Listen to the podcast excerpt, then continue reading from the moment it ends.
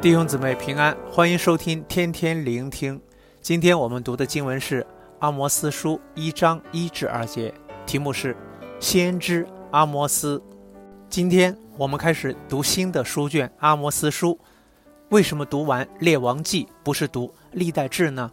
如果大家还记得的话，之前我们读到耶罗波安二世时，有提到。神在那个时代开始差遣了不同的写作先知到南国犹大和北国以色列去宣讲他的信息，但由于历代志只提到南国犹大方面的事迹，北国以色列基本上没有出现，所以在进入历代志之前，我们会先读几卷向北国以色列宣讲信息的先知书，分别是阿摩斯书、何西亚书和约拿书。让大家更完整地了解北国以色列末段的情况，之后我们才会进入历代志，当中也会夹杂向南国犹大宣讲信息的先知书。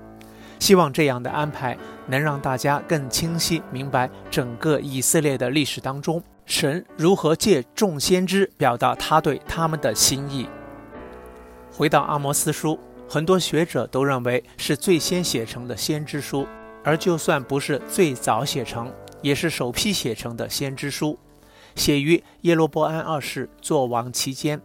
当时北国以色列国势强盛，但贫富悬殊，穷人被忽视迫害，社会严重不公义，宗教形式化，加上以色列一直没有回转归向神，神终于差派先知阿摩斯去宣讲审判的信息。阿摩斯本身生于犹大提戈亚。是牧人和修理桑树的。以往的解经家认为阿摩斯是比较低下阶层的人，但新经的学者大部分都同意他是有钱的商人，因为今天的经文提到的牧人的原文和一般用作牧羊人的不同，可译为牧户，是老板而不是雇工。修理桑树也不是简单的职业，是专门技能，不是人人可以做的。也有学者认为，因为他是商人，所以常会到北国经商，所以虽然他是南国犹大人，却被神呼召往北国宣讲信息。他也被称为先见，因为神不单只以声音对他说话，更常以异象向他传递信息。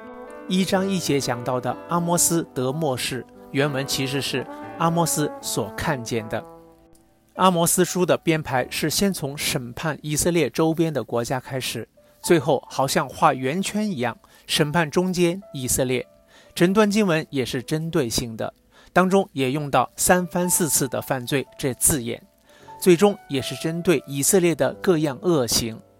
所以一章一节中的论以色列原文的意思其实是针对以色列，其后的内容巨细无遗地指责以色列人的罪。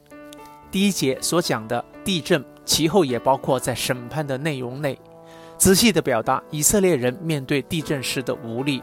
之后也以一首挽歌及奔丧用的诗歌，描述审判带来的惨况。但最后九章十一至十五节，秉承先知书的传统，讲到末后复兴的景象，告诉读者们，神最终仍是要给予盼望，而不是失望。而今天第二节的经文。耶和华必从西安吼叫，从耶路撒冷发声，牧人的草场要悲哀，加密的山顶要枯干，表达得十分猛烈。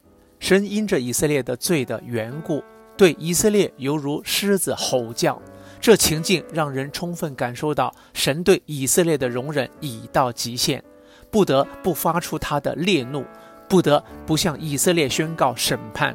三章八节，狮子吼叫。谁不惧怕呢？主耶和华发命，谁能不说预言呢？也以相同意象表达先知阿摩斯不得不为神发出预言。可以想象，神对以色列的罪实在已经忍无可忍。虽然如此，也不能忘记书卷最终是复兴、挽回、拯救的信息。神爱我们是爱到底的。之后看到何西亚书，更能看到这份心肠。所以。不要忘记，神的心意不是要灭尽，而是管教。套用到我们的生命，我们里面多少会有些污秽、软弱。神其实不会向我们发出如狮吼的烈怒，但会对罪发出烈怒，会对我们的污秽软弱发出吼叫，目的是希望我们脱离污秽，成为圣洁无瑕疵的儿女，是为我们好。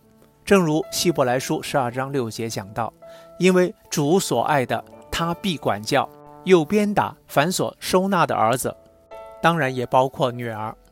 今天我们也应该要成为阿摩斯，领受神对罪的怒气，向我们的软弱说不。正如诗篇九十七篇十节所说：“你们爱耶和华的，都当恨恶罪恶，他保护圣民的性命，搭救他们脱离恶人的手。”神不单自己恨恶罪，也希望我们和他一样恨恶罪。愿你今天猛烈的信息能够带给我们强烈的决心。求主帮助我们去除我们里面的不合神心意的部分，使我们能够成为圣洁、合乎主用、过得胜的生活。祝福大家。